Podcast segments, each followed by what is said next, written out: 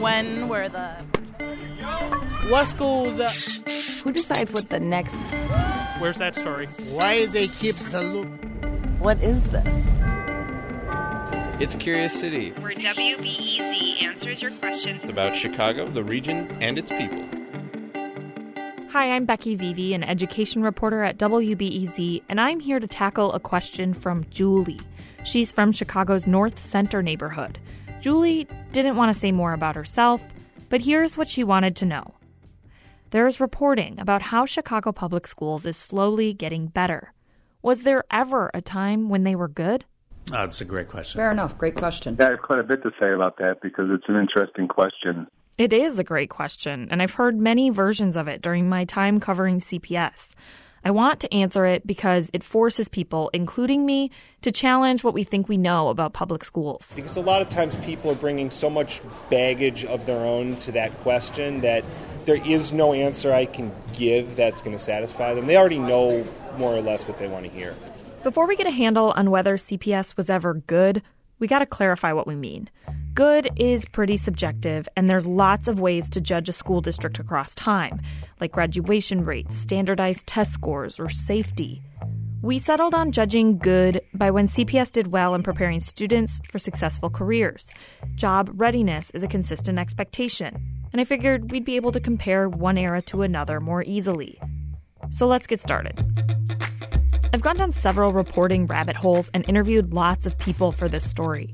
And I started to think that our answer could be the 1940s. Chicago has 409 school buildings housing over 360,000 students ranging from kindergarten through the city college. The 1940s was the culmination of a series of unprecedented investments in public education, mostly from the federal government. The Smith Hughes Act in 1917 funneled millions into vocational training. Chicago schools got programs in accounting, drafting, welding, even something called household arts. After a dip in funding during the Great Depression, there was the New Deal and the war effort that brought even more vocational programs.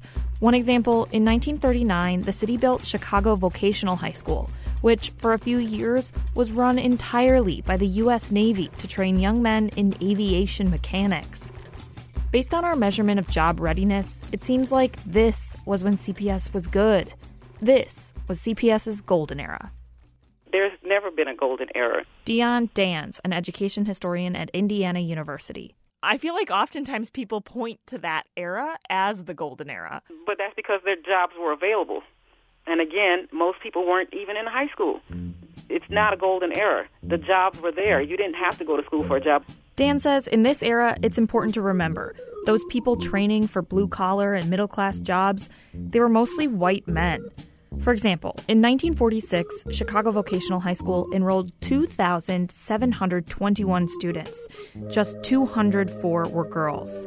And Danns says, forget about minorities. If you are Mexican American, it meant that you're only going to be prepared for certain types of jobs. If you're American Indian, you're only going to be prepared for certain types of jobs. If you're black, you're only going to be, be prepared for certain types of jobs.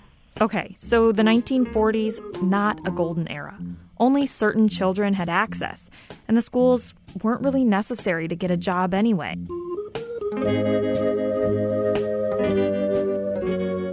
Let's continue our thought experiment. Maybe the golden era at CPS was in the next few decades, maybe the 1960s. After all, there was a fundamental shift around this time. Women and African Americans were finally getting into schools that could lead to higher paying jobs and to college. It seemed like integration was actually happening. This is 1964, uh, room 108 in the kindergarten in Avalon Park. This is Paul Goren, the superintendent of uh, Evanston District 65. He's pointing to a photo on his office wall. It's his uh, kindergarten uh, picture, an integrated classroom on Chicago's south side with a balance of about half white children and half black children. I think most of the kids are smiling too, if we except for the young girl up here with her eyes closed. The next picture is 1968. There are three white children in this class of about 30, 32. The three white children here were the last three white children in the entire school. I asked Goren, what happened to all the white kids? So, what I remember very distinctly was arguments that kids were making saying, We're moving oh, why are you moving? And the answer was because the schools are, are not good. And that sort of confused me because the schools didn't seem to be any different than what they were when they were, frankly, all white. To put it bluntly, white parents were fleeing the district because they didn't want their kids in school with black kids. By the 1970s, CPS created policies to integrate the schools. The district started its first magnet schools, many that are still successful today Whitney Young, Disney, Inter American. Magnet schools had special programs and extra resources that would attract both white students and African Americans.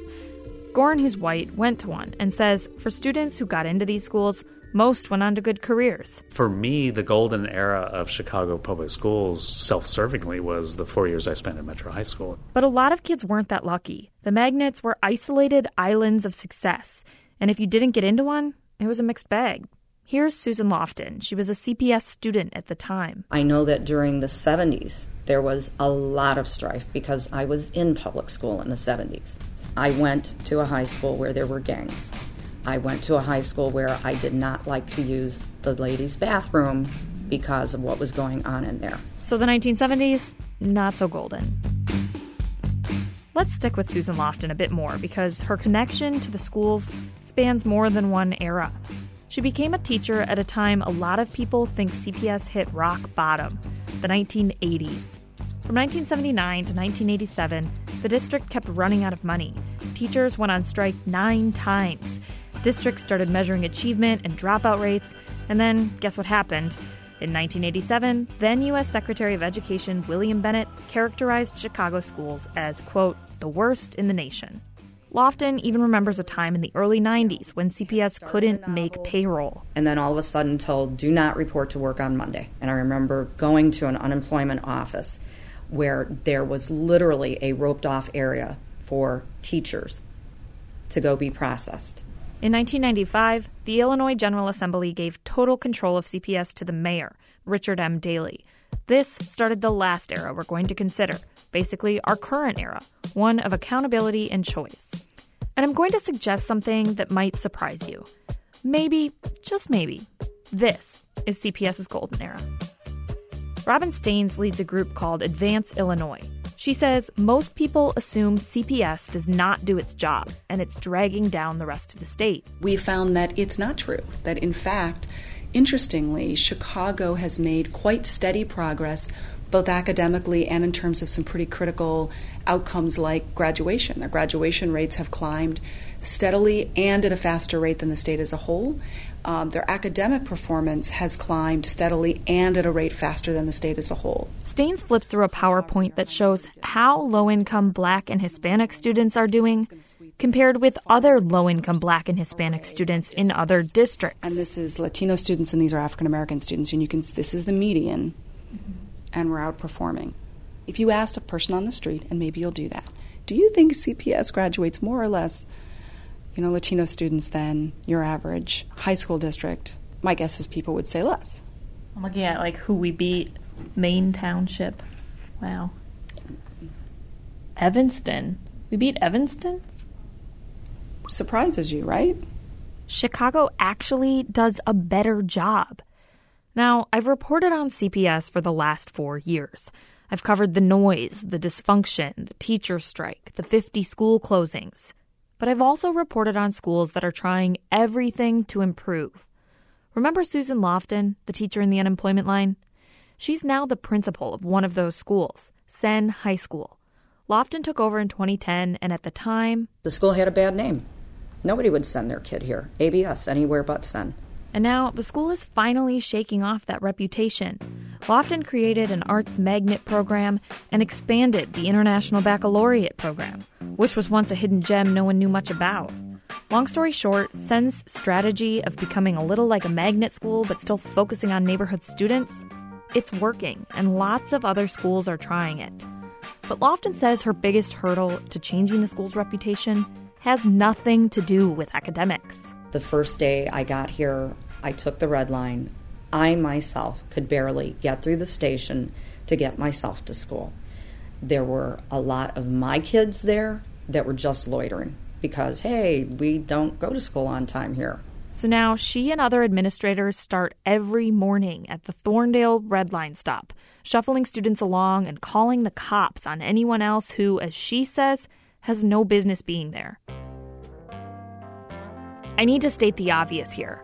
Lofton is not only responsible for getting kids ready for college, she has to clean up the L stop near her school.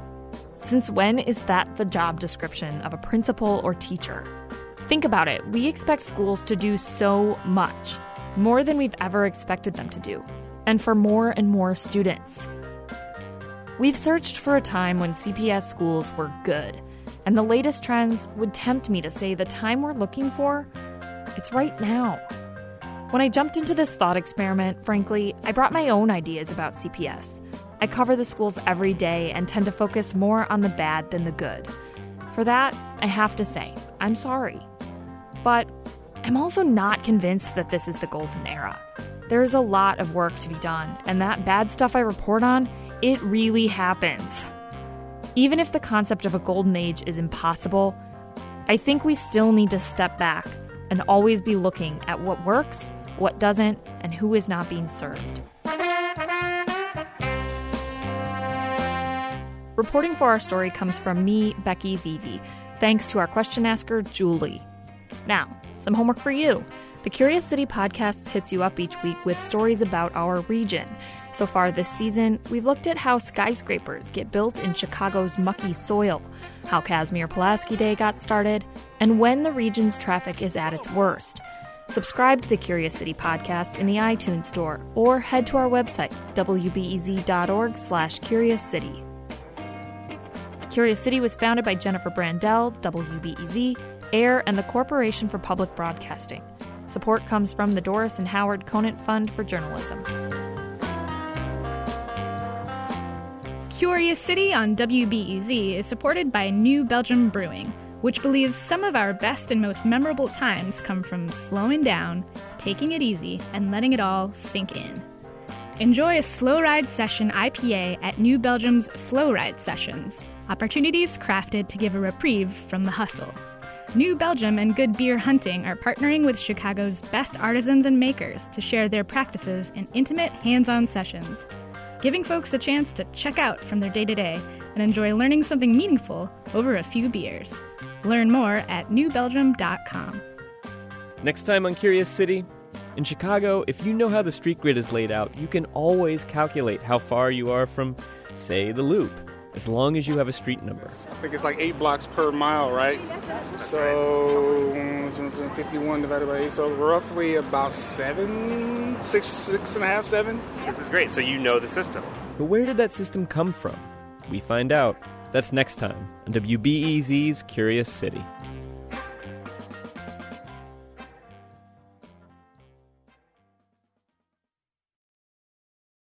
Before we start the show, we here at Curious City want to let you in on a little known fact about WBEZ. 89% of all our funding comes from community support, including contributions from curious listeners like you. If this program has changed how you see Chicago, please consider supporting this program at wbez.org slash curious. Thank you.